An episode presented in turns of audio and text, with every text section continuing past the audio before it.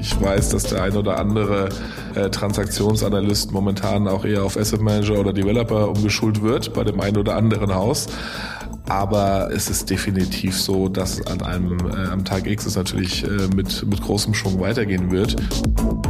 Das ist der Immobilieros-Podcast von Immocom. Jede Woche Helden, Geschichten und Abenteuer aus der Immobilienwelt mit Michael Rücker und Yvette Wagner.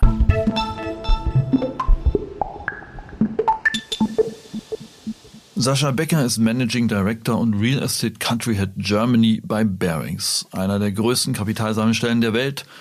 Und er erklärt sehr detailliert die Geschäftsstrategie von Barings Deutschland, gibt dabei einen anschaulichen Einblick in das Tagesgeschäft eines Investmentmanagers. Ich spreche also mit Sascha Becker darüber, wie sich die Situation für Verkäufer und Käufer gerade verändert hat, welche Faktoren gerade gehandelt werden und wann sich der Markt eventuell wieder beruhigt.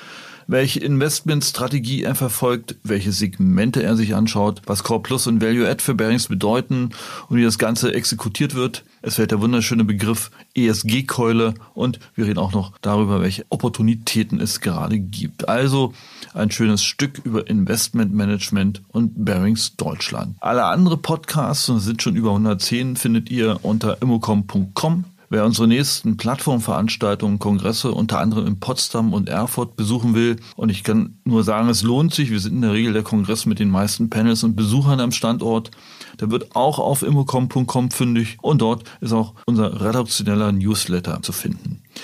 Wer dann auch Unterstützung bei P R und Marketing in Verbindung mit unseren großen Plattformen und dem Netzwerk sucht, da gibt es auch den Kontakt zu den Agenturkollegen. So. Und jetzt viel Spaß mit dem wunderbar präzisen und kundigen Sascha Becker.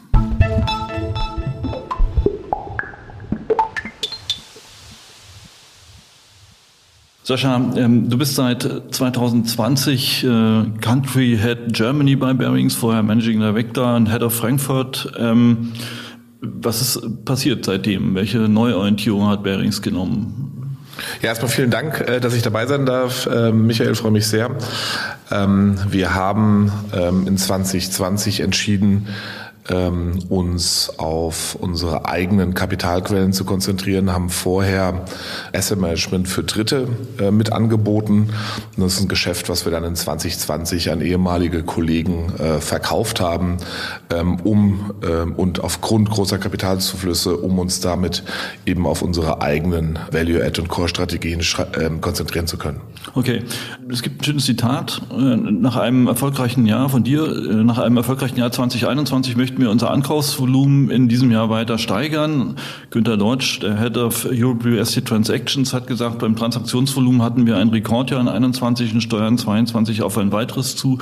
Ist es immer noch so? Wie ist die Lage? Äh, nein, die Lage hat sich, wie wir alle wissen, ein wenig, äh, ein wenig verändert. Wir hatten, ähm, glaube ich, publiziert, dass wir das Ziel haben, circa zwei Milliarden äh, Eigenmittel einzuwerben. Ähm, nach, ich glaube, eins Komma zwei Milliarden in zwanzig zwanzig, eins Komma sieben Milliarden in zwanzig einundzwanzig. Ähm, sind wir natürlich davon ausgegangen, dass die Mittelzuflüsse weiter zunehmen. Warum? Weil ähm, unsere Strategien und unsere Fonds schlicht und ergreifend sehr, sehr gut performt haben in den letzten Jahren und ähm, Anleger gerne zu uns kommen. Nun haben sich äh, aufgrund der aktuellen Entwicklungen durch den äh, Angriffskrieg, durch die Veränderungen an den Kapitalmärkten, äh, aber da natürlich auch Änderungen eingestellt, sodass Investoren, institutionelle Investoren natürlich auch beim ähm, Zeichnen vorsichtig geworden sind. Warum ist das so? Naja, das ist so, weil man sich natürlich ähm, erstmal ein bisschen orientieren muss. Ich glaube, jeder lenkt den Blick momentan erstmal auf sein Portfolio. Viele gehen in eine abwartende Haltung, jetzt aus Sicht der indirekten Kapitalanlage. Viele haben sicherlich Sorge, dass sich zwischen den Assetklassen ja, Grenzen verschieben, dass möglicherweise auch vielleicht mal eine Immobilienquote ähm, ein bisschen zu sehr in die Höhe schießt, sodass ja, die Institutionellen natürlich momentan dort bei der Geldanlage auch zurückhaltender sind, wenngleich natürlich immer noch sehr viel Liquidität äh, vorhanden ist. Wie viel Immobilienquote haben wir jetzt so im Durchschnitt? Kann man das sagen bei den Institutionellen? Ähm, das ist, glaube ich, sehr, sehr unterschiedlich nach wie vor. Also die Zahlen, die ich von von deutschen äh, Versorgungswerken, Pensionskassen häufig höre, ist im Bereich äh, fünfzehn Prozent äh, in dem Bereich. Ich glaube, das ging dann teilweise auch ein bisschen ein bisschen höher. Wenn ich für äh, unsere Muttergesellschaft äh, Mass Mutual spreche, da sind wir auf einem Direct-Account äh, im Immobilienbereich momentan sogar nur bei sechs Prozent oh, äh, und haben okay. da äh, großes Interesse, das weiter auszubauen. Hm, gut, aber lass uns mal beleuchten, wie, wie sag mal, Barings funktioniert im Immobilienbereich mal so, ne, generell. Am Anfang steht ja erstmal, man braucht das Geld, ne, das Capital Raising. Äh, Wie akquiriert Barings eigentlich Kapital? Woher kommt es? Geht, geht ihr in den Markt und äh, sagt, hier, wir haben schön, ein schönes Produkt, oder wie funktioniert, wie, wie läuft sowas? Also ich glaube, das läuft wie bei anderen global agierenden Investmentmanager, der wir sind, ähm, äh, genauso. Barings hat aktuell ähm, um die dreihundertfünfzig Milliarden US-Dollar Assets under Management verteilt über alle Assetklassen. Im Immobilienbereich sind wir so aktuell bei, bei rund fünfundvierzig Milliarden im Debt- und Equity-Bereich. Und ähm, in den jeweiligen Ländern, respektive Kontinenten, ähm, werden natürlich bestimmte Strategien aufgelegt, sei es auf der Debt-Seite, sei es auf der Equity-Seite, sei es in Public Markets, sei es in Private Markets. Und die Produkte werden dann entsprechend äh, institutionellen Investoren äh, angeboten. Wir haben ähm, zweitausendfünfzehn beispielsweise mit unserer Core-Strategie äh, angefangen, wo wir erstmal ähm, mit Hilfe unserer Muttergesellschaft die ersten Investments in europäische äh, Immobilien getätigt haben äh, und unsere Sales-Kollegen und Product-Developer sind danach gemeinsam mit dem Fund-Management auf Roadshow gegangen, um das Produkt äh, entsprechend zu erläutern und natürlich anzubieten, ähm, und das mit sehr großem Erfolg. Kannst du nochmal die die die unterschiedlichen Geschäftsfelder, die du eingangs erwähnt hast, ein bisschen auseinanderdröseln und definieren, was sich dahinter verbirgt? Ähm, grundsätzlich äh, gerne, wenngleich äh, ich in meiner Funktion mich natürlich wirklich aufs Real Estate Equity äh, Business, äh, insbesondere in Deutschland, äh, fokussiere. Schon wenn wir auf die Debt-Seite wechseln, äh, wo mein Kollege äh, Kasimir zu Els in Deutschland äh, sitzt, wird es schon ein bisschen dünner. Warum? Weil wir dort äh, natürlich auch schon eine klare Trennung haben. Innerhalb des Real Estates, äh, Equity und Debt, ähm, weil man dann natürlich auch sehen muss, dass man ein bisschen eine chinesische Mauer, wie man so schön sagt, aufbaut. Ähm, gleichzeitig aber auch zu den anderen Business Units. Wir sind aber ganz grundsätzlich natürlich unterwegs ähm, in, in Aktien, äh, in Anleihen ähm, und vielen anderen äh, auch alternativen Anlageformen äh, mit Produkten, die wir unseren Kunden anbieten. Gut, dann lass uns beim Real Estate Business bleiben. Ja, also in einer eurer Pressemitteilungen habt ihr mal durchdekliniert die Investment, also die Schlüsseldisziplinen des Investmentmanagements, also Ankauf, Asset Management, Projektentwicklung und Projektmanagement und Verkauf. Ja, wenn wir uns die aktuelle Marktsituation anschauen, wie sieht's denn im Ankauf jetzt auf? Erstmal vielleicht so generell auch als Botschaft in den Markt: Wie sieht ein Ankaufprofil von Barings aus? Und die, welche Produkte sind gerade auf dem Markt? Was kauft ihr in einer Situation wie dieser? Also Produkte sind tatsächlich relativ wenige auf dem Markt. Das wissen wir alle. Das ist, glaube ich, auch nicht die ganz ähm, große Neuigkeit. Ähm, latent sind, ist unglaublich viel am Markt, weil natürlich die ersten ja, Immobilienunternehmen, sei es ähm, ja die eine oder andere börsennotierte Gesellschaft, sei es vielleicht auch verstärkt die eine oder andere ähm, Wohnungsbaugesellschaft, die verstärkt Druck äh, verspürt, sicherlich auch viele ähm, Investoren und Wettbewerber, die über Anleihen finanziert sind, wo irgendwann mal am langen Ende da ein bisschen was auslaufen mag. Da besteht natürlich grundsätzlich ein bisschen mehr Druck. Ähm, natürlich geht keiner momentan in Prozesse, sondern wenn wir die Themen natürlich eher off-market versucht zu vermarkten, ähm, äh, sodass man das also ein bisschen rumdrehen könnte. Eigentlich ist viel am Markt, aber wie wir alle wissen, ähm, ist der Preisfindungsprozess momentan sehr schwierig. Wenn du dir vorstellst, dass wir, oder Sachen institutioneller, nicht wir, aber ein institutioneller Investor, der vielleicht seine fünfeinhalb Prozent Total Return in der Vergangenheit gebraucht hat, bisschen über vier Prozent Cash on Cash.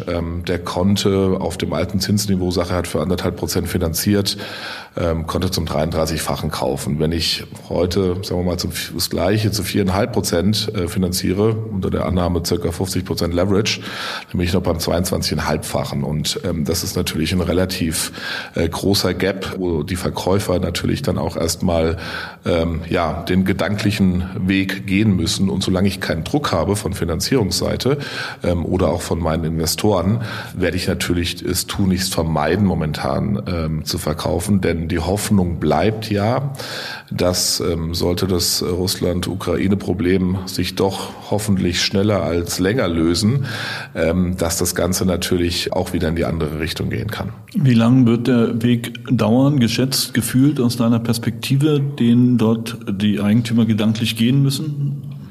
Der Weg der Eigentümer, ähm, glaube ich, kann ein relativ langer sein. Ähm, bei manchen wird es wesentlich schneller gehen, die, die mehr Druck von ihren Finanzierungspartnern bekommen.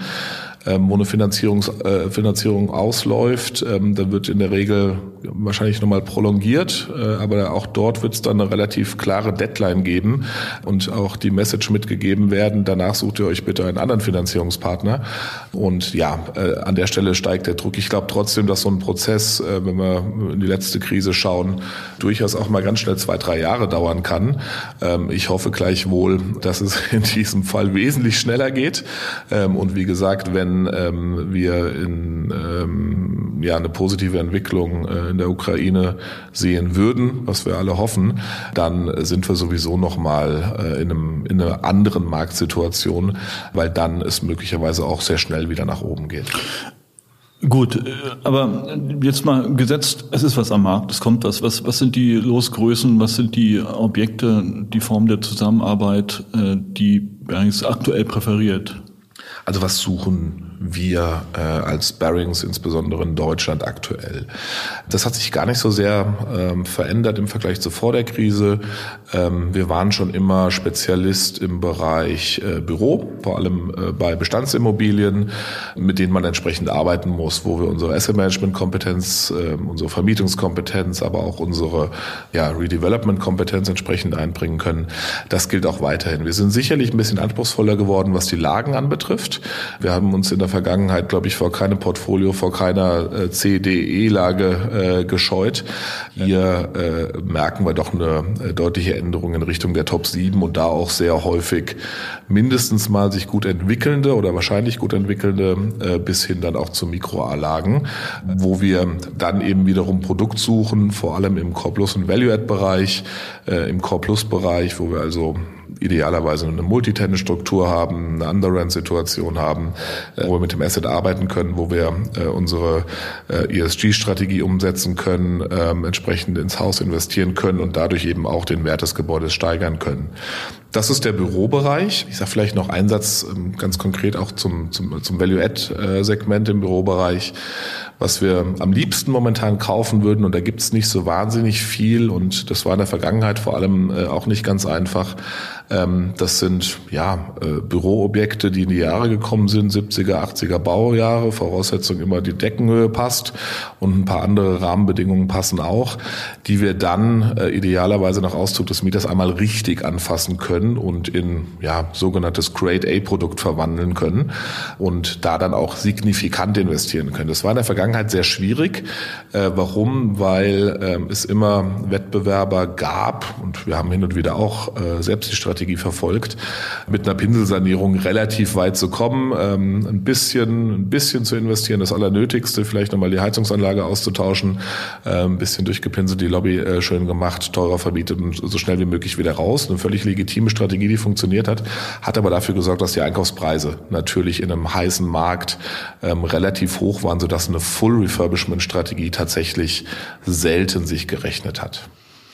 Ähm, das ist spannend. Da gehen wir gleich noch ein bisschen tiefer rein. Nochmal letzte Frage. Ab welchen Losgrößen wird es für Barings interessant? Wir fangen ähm, klassischerweise bei fünfzig Millionen ähm, Ankaufspreis, Gesamtinvestment an, ähm, haben jetzt aber äh, ja im Rahmen der letzten Entwicklungen äh, auch mal wieder ein dreißig oder vierzig Millionen Objekt ähm, äh, uns angeschaut, weil natürlich auch die Kapitalquellen sagen, ich diversifiziere äh, momentan lieber ein bisschen kleinteiliger. Wir haben im, im letzten Jahr ähm, gerne auch auf dreistellige Objekte ähm, geschaut. Also Aussage war eigentlich, ähm, ich, ich, ich fokussiere mich eher auf Objekte jenseits der hundert Millionen. Ähm, wie gesagt, heute würden wir uns auch ein Objekt mit dreißig Millionen anschauen. Ähm, das, das ist sicherlich so. Und ich habe gelesen, ihr, ihr geht aber auch, sagen wir mal, verschärft, kann man so sagen, weiß ich nicht, in die Zusammenarbeit mit Entwicklern. Das heißt, ihr, ihr, wie sieht das aus? Kauft ihr eine Projektentwicklung vom Blatt weg oder ab welchem Stadium? Oder geht ihr in Joint Ventures? Wie, wie funktioniert das? Es ist in der Regel so, dass wir Projektentwicklungspartner suchen. Ähm, Partner, mit denen wir entweder, von denen wir entweder im, im Forward Purchase äh, kaufen, respektive war immer auch ein Forward Funding äh, denkbar, wenn gleich unser Kapital teurer ist als das, was ich normalerweise von der Bank bekomme, warum für uns normalerweise das Forward Purchase in Frage kam. Wir haben uns dann aber äh, dazu entschlossen, eben auch ähm, wirklich ins Projekt mit einzusteigen, äh, in der frühen Projektphase, in der Regel nach oder kurz vor Erhalt der Baugenehmigung. Das ist so für uns der, der richtige Zeitpunkt, um sich an einem Projekt zu beteiligen, um dann eben als kapitalstarker Partner ähm, dem Projektentwickler eben auch in schwierigen Zeiten dann beistehen zu können. Ähm, wir konzentrieren uns ähm, auf unsere Arbeit. Er kann sich aufs Bauen äh, und die Entwicklung konzentrieren. Da haben wir natürlich auch ein bisschen Expertise, die wir mit einbringen können. Es ist aber nicht unser Anspruch, dort dann äh, ja die ganz harten Vorgaben zu machen.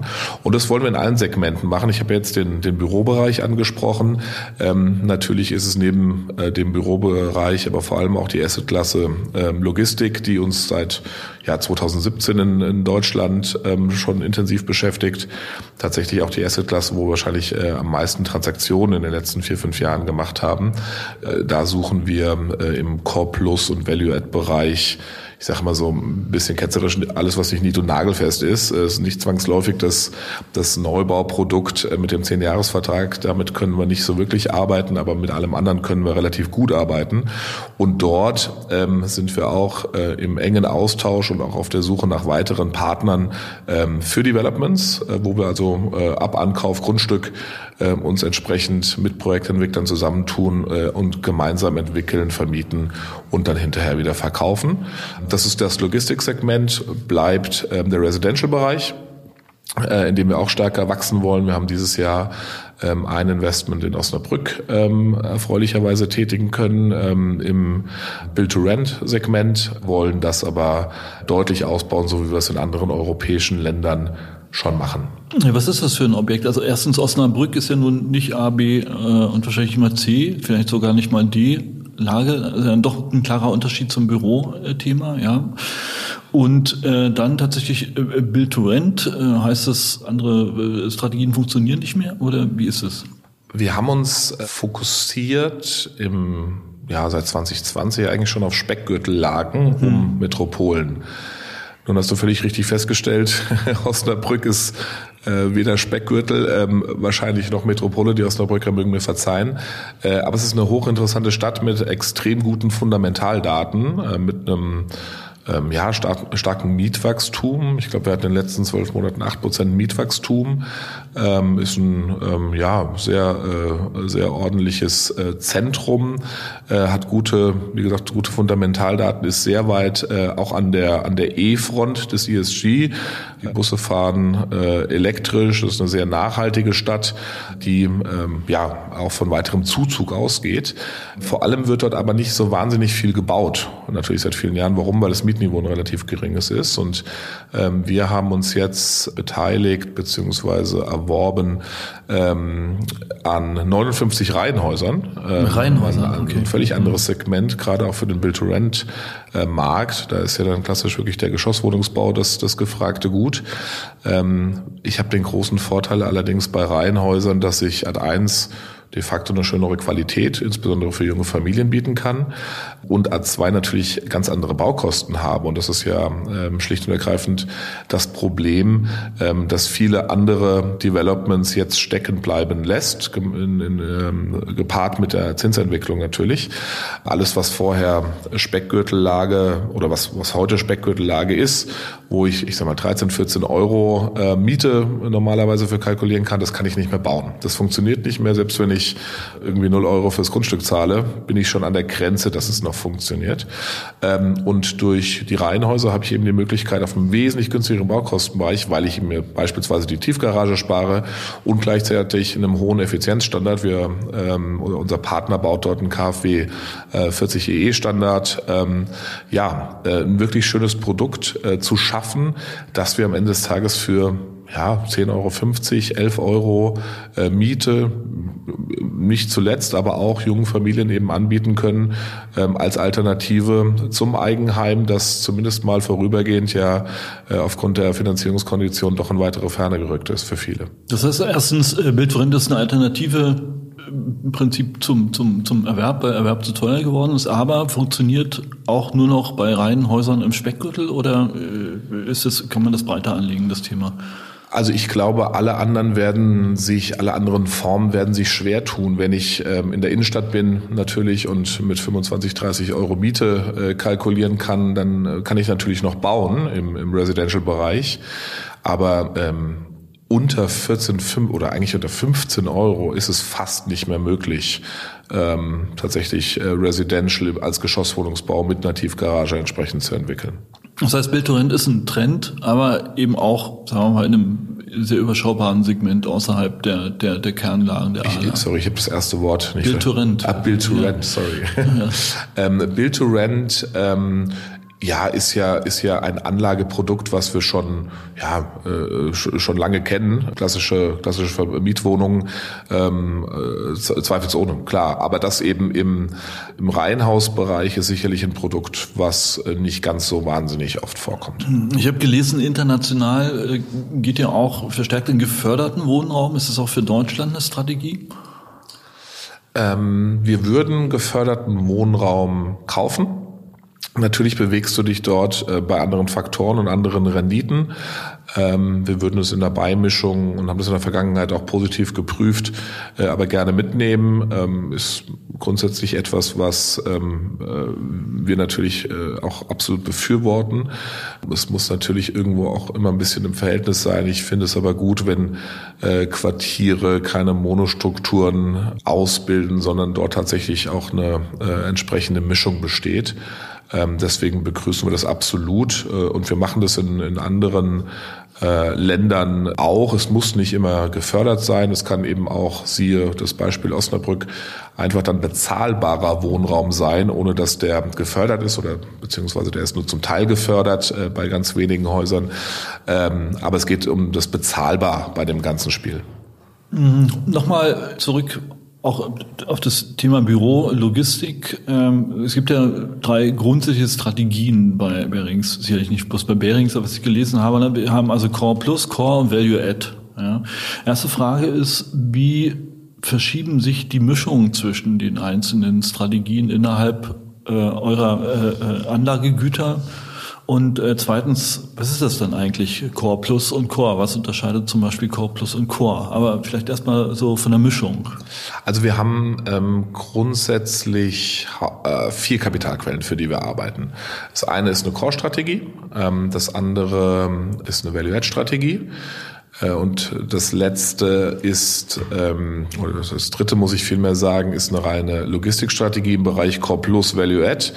Und last but not least, äh, ergänzend zu äh, den drei Risikoklassen ist es Projektentwicklung, die wir vornehmlich ähm, für unsere Muttergesellschaft betreiben, also wo es wirklich ähm, äh, nochmal eine Stufe höher vom Risiko geht.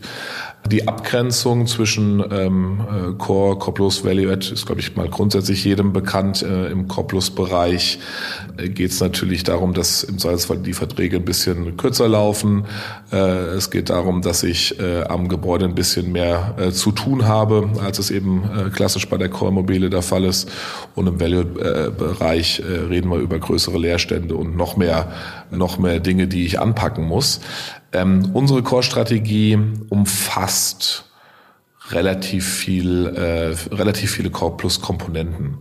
Das heißt, ähm, wir kaufen nicht äh, das fertige Core-Objekt in, mit unserer Core-Strategie, sondern brauchen immer ein bisschen mehr Return. äh, als das andere Core-Investoren tun, ein bisschen angelsächsischer geprägt. Äh, unsere Core-Strategie äh, braucht sieben bis neun Prozent Total Return, okay. ähm, hm. braucht zusätzlichen Cash on Cash von mindestens vier Prozent. Und da kriegst du ein Gefühl dafür, ähm, wie die Immobilien aussehen äh, müssen, äh, um natürlich auf diese Renditen zu kommen, sodass ähm, also Core nach unserer Definition meistens eine sehr gute Lage ist, aber es gibt eben am Objekt äh, noch was zu tun, wo wir unsere Asset Management Kompetenz einbringen. Auf der Value-Add-Seite kann es so ziemlich alles sein, äh, kann so ziemlich jede Situation sein. Wir können uns, das gilt im Wesentlichen aber auch für unsere Core-Strategie, auch relativ assetklassenübergreifend äh, Produkte anschauen. Es gibt keine Denkverbote, auch Retail ist was, was wir ähm, in der Vergangenheit gerne und erfolgreich gemacht haben äh, und auch äh, zukünftig definitiv wieder in Betracht ziehen werden. Allerdings dann äh, tatsächlich wahrscheinlich eher für Value-Add als auf der Core-Core-Plus-Seite. Hm. Aber jetzt mal so ganz konkret, wenn wir uns das mal anschauen. Ihr habt jetzt so ein Projekt M P sechs zum Beispiel, das war München, glaube ich, ne? Äh, das M P sechs ist in Köln, in Köln. Mediapark sechs. Ist ja, ach, Mediapark sechs, klar, ist ja fast daneben. Egal. So, ihr habt also das M P sechs gekauft, ja, äh, im Rahmen einer Core-Strategie mit äh, laut Pressemitteilung einem immanenten Wertschöpfungspotenzial. So, ne? Also wie, wie geht ihr, macht ihr eine klassische Due Diligence? Wie geht ihr da rein? Hab, legt ihr da eine Matrix drüber? Gibt es Dinge, die dann besonders wichtig sind, wenn äh, das Objekt wieder an den Markt gebracht werden äh, soll? Wie geht Barings davor?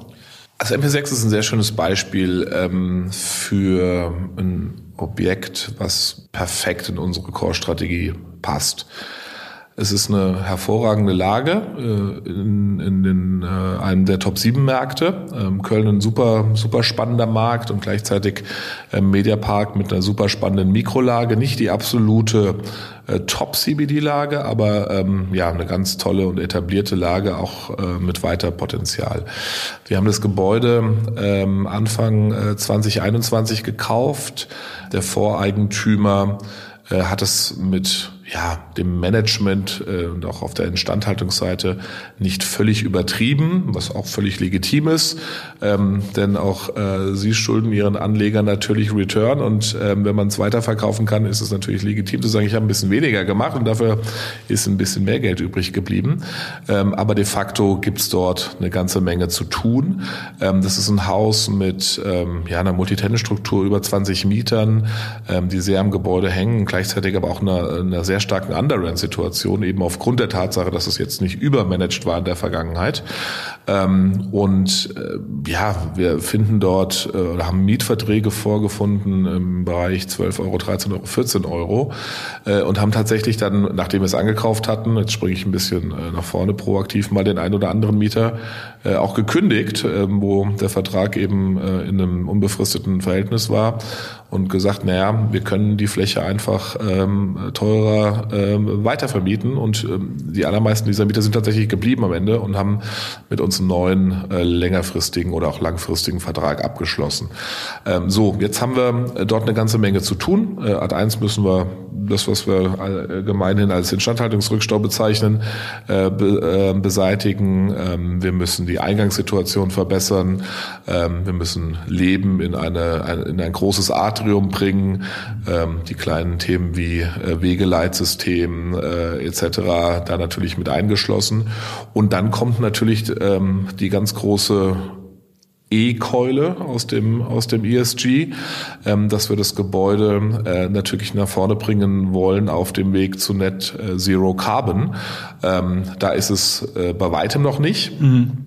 Ähm, und da arbeiten wir gerade gemeinsam mit unseren Beratern äh, und unserem Asset Management äh, daran, die richtigen Maßnahmen äh, zu identifizieren und dann im Anschluss umzusetzen, um dort ja relativ schnell anzukommen. Also muss das Ding dann wirklich schon auf Top-Level bringen, sozusagen, mit anderen Worten? Also das ist das ist auf jeden Fall der Anspruch. Mhm. Ähm, es gibt ja so ein bisschen an der, ähm, gerade auch an der E S G-Front, so ein bisschen zwei Philosophien. Die einen sagen, wir warten erstmal noch ein bisschen ab und investieren jetzt erstmal nur das Nötigste, weil ähm, bis ich Stranded Asset werde oder meine Bank Stranded Asset wird und ich wirklich die, ähm, die Kurve durchbreche, dauert sowieso noch zehn Jahre und bis zu dem Zeitpunkt gibt es bestimmt ganz viele schöne neue Maßnahmen und im Übrigen kann ich ja sowieso ähm, erneuerbaren äh, Strom aus erneuerbaren Energien äh, einkaufen, der mir das Leben dann entsprechend dort auch wieder leichter macht. Ähm, und vor allem, wie gesagt, der Punkt, dass die Maßnahmen ähm, im Zweifel, es wird andere Maßnahmen geben, sie werden günstiger werden, es wird neue Lösungsansätze geben. Das ist nicht den Weg, den wir verfolgen. Wir hört sich aber total plausibel an. Ist doch risikofrei, oder? Es, es, es hört sich erstmal plausibel an. Ich glaube schon auch, dass äh, Themen wie Photovoltaik künftig einfacher werden, sowohl von rechtlicher oder steuerlicher Seite als auch äh, auf der Kostenseite. Das wird äh, sicherlich besser werden und sicherlich wird es neue Lösungen geben, wie wir sie ja auch in den letzten zehn Jahren schon gesehen haben, was äh, zum Beispiel intelligente Steuerung ähm, äh, eines Gebäudes anbetrifft, ähm, ja, die an die G L T angeschlossen wird und dann äh, gemeinsam aus äh, beispielsweise Nutzerdaten und, und Wetterdaten das Gebäude ähm, zu, mit deutlich geringerem Energieverbrauch äh, fährt. Das, das gibt's alles, das wird es in der Zukunft auch weitergeben, da wird es viel Innovation geben. Äh, gleichwohl, glaube ich, sind wir schon alle verpflichtet, auch heute schon die Maßnahmen äh, umzusetzen, die ähm, ja auf der Hand liegen, möchte ich es mal nennen, äh, und heute schon wir heute schon beginnen müssen, äh, C O zwei einzusparen und nicht äh, auf den Sankt Nimmerleinstag zu warten, dass äh, irgendjemand mit der Zauberformel kommt und sagt, und jetzt ist alles gut.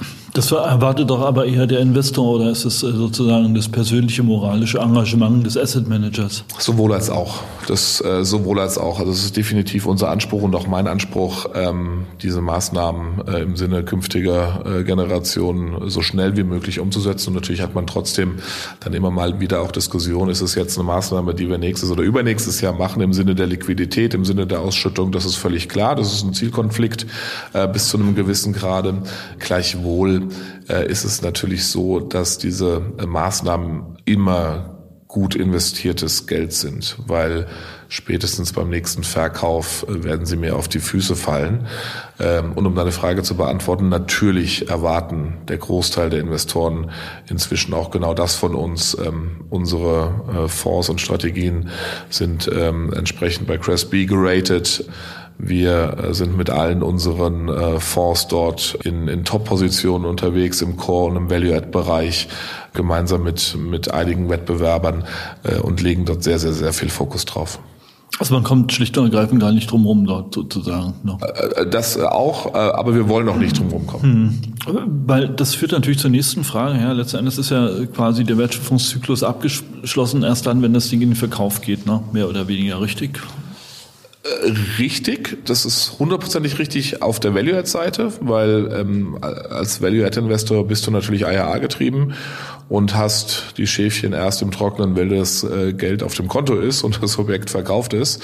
Im Core-Bereich muss das nicht unbedingt so sein, da es ja durchaus ähm, eine Strategie sein kann, die Objekte einfach auch langfristig zu halten. Natürlich die Option zu haben, äh, zu verkaufen, ist immer schön, aber wenn das Produkt ja einen guten Cash-on-Cash produziert, hm. äh, kann ich natürlich auch länger halten. Nochmal, die Frage war ja vorhin kurz im Raum, wie hoch ist der Core-Core-Plus-Anteil innerhalb äh, eures äh, Anlagevolumens? Das ist äh, auf Deutschland bezogen ungefähr halbe halbe aktuell, okay, äh, von den Objekten, die wir managen. Mehr Kapital haben wir aber eindeutig auf der auf der Value-Add-Seite. Und das ist natürlich, äh, womit ja auch alle rechnen, dass dort besondere Chancen äh, in den nächsten sechs, zwölf, vierundzwanzig Monaten entstehen. Im Einkauf? Im Einkauf. Im Einkauf. Und wie sieht's auf der Verkaufsseite aktuell aus? Dementsprechend verkauft ihr gerade nichts, oder? Nein, wir sind ähm, wir sind zurückhaltend bei Verkäufen. Wir hatten Anfang des Jahres ähm, ein, zwei Prozesse gestartet mit Objekten, äh, die wir aber tatsächlich aufgrund der Marktentwicklung gestoppt haben. Okay, gut. Dem ist nichts hinzuzufügen, sozusagen. Vielleicht noch eine letzte Frage, schlicht und ergreifend. Du warst letztens auf einem Real Estate Investment Day, ja. Der Titel war: In einer Zeit von Pandemien, Konflikten, ökologischen, wirtschaftlichen Unsicherheiten, wo liegen die Chancen für Immobilieninvestoren? Wo liegen die Chancen für Immobilieninvestoren zurzeit? Ja, es geht ein bisschen in die Richtung dessen, was ich gerade angedeutet habe. Natürlich wird aufgrund ähm, der steigenden Drucksituation bei vielen Eigentümern äh, wird es zu Druckverkäufen kommen, zu Notverkäufen kommen, ähm, zumindest mit relativ hoher Wahrscheinlichkeit. Wir haben ein anderes Preisgefüge heute, als wir das ähm, noch vor sechs oder neun oder zwölf Monaten ähm, hatten, was dazu sorgt, was ich auch eingangs ähm, erläutert hatte, dass wir heute Objekte äh, kaufen können und sie wirklich anfassen können und sie wirklich in die Neuzeit bringen können. Ähm, entsprechender äh, Equity-Einsatz äh, vorausgesetzt. Ähm, Das ist definitiv eine große Chance und, und ähm, ja, glaube ich, eine Hilfe äh, für viele Player, äh, dass das wieder möglich ist. Ähm, und äh, natürlich auch auf der äh, Projektentwicklungsseite. Ähm, wir wissen, dass viele Projektentwickler momentan am Kämpfen sind. Dort werden sich eben äh, aus ja, Investment sich viele Opportunitäten am Ende des Tages äh, für Investoren ergeben. Ganz viele tolle Projekte gesehen, die jetzt eben erstmal ein bisschen in Schieflage geraten oder ein bisschen ins Straucheln geraten, wo wir ähm, uns natürlich sehr freuen würden, ähm, zu einem späteren Zeitpunkt dort mit einsteigen zu können und sie gemeinsam entwickeln zu können. Also wenn das Produkt, Projekt im ersten Anlauf, ich sag mal so platt gescheitert ist und dann zu einem etwas niedrigeren Einstiegspreis wieder zu, zu haben ist, oder das, ist das, das gemeint? Das ist tatsächlich so. Das ist tatsächlich so, weil auf den alten Niveaus wird es äh, auf Sicht erstmal nicht mehr funktionieren. Da müssen sich die Preise natürlich etwas bewegen. Gut. Ihr kreist also über den Markt und beobachtet, wo sozusagen die ersten Perlen aufploppen und die nächsten. Heißt mit anderen Worten äh, quasi in der Krise, nein, nach dem Boom ist vor dem Boom sozusagen, ja. Ja, vielleicht ist es so. vielleicht ist es so. Ähm, natürlich äh, habe ich ja auch angedeutet, kann das alles ein bisschen länger dauern und ich weiß, dass der ein oder andere Transaktionsanalyst momentan auch eher auf Asset Manager oder Developer umgeschult wird bei dem einen oder anderen Haus. Aber äh, es ist definitiv so, dass an einem äh, am Tag X es natürlich äh, mit mit großem Schwung weitergehen wird. Und wir schauen uns natürlich auch heute schon ähm, viele Produkte an, die eben off-market momentan unterwegs sind. Und auch heute kann man schon wieder gute Investments tätigen. Davon bin ich überzeugt. Dafür sind die Preise auch äh, partiell weit genug runtergekommen und ja, gerade auch, ich sag mal, im Logistikbereich, wo es ja immer noch sehr viel Rückenwind gibt, äh, aufgrund ähm, der äh, Situation auf dem Logistikmarkt, ja, äh, sind wir uns relativ sicher, auch in den nächsten äh, sechs Monaten noch die ein oder andere Transaktion äh, durchgeführt zu haben. Dann ähm, viel Glück beim Rosinenpicken und ähm, ja, jetzt fällt mir kein gutes Schlusswort ein. Danke fürs Gespräch. Vielen Dank, Michael.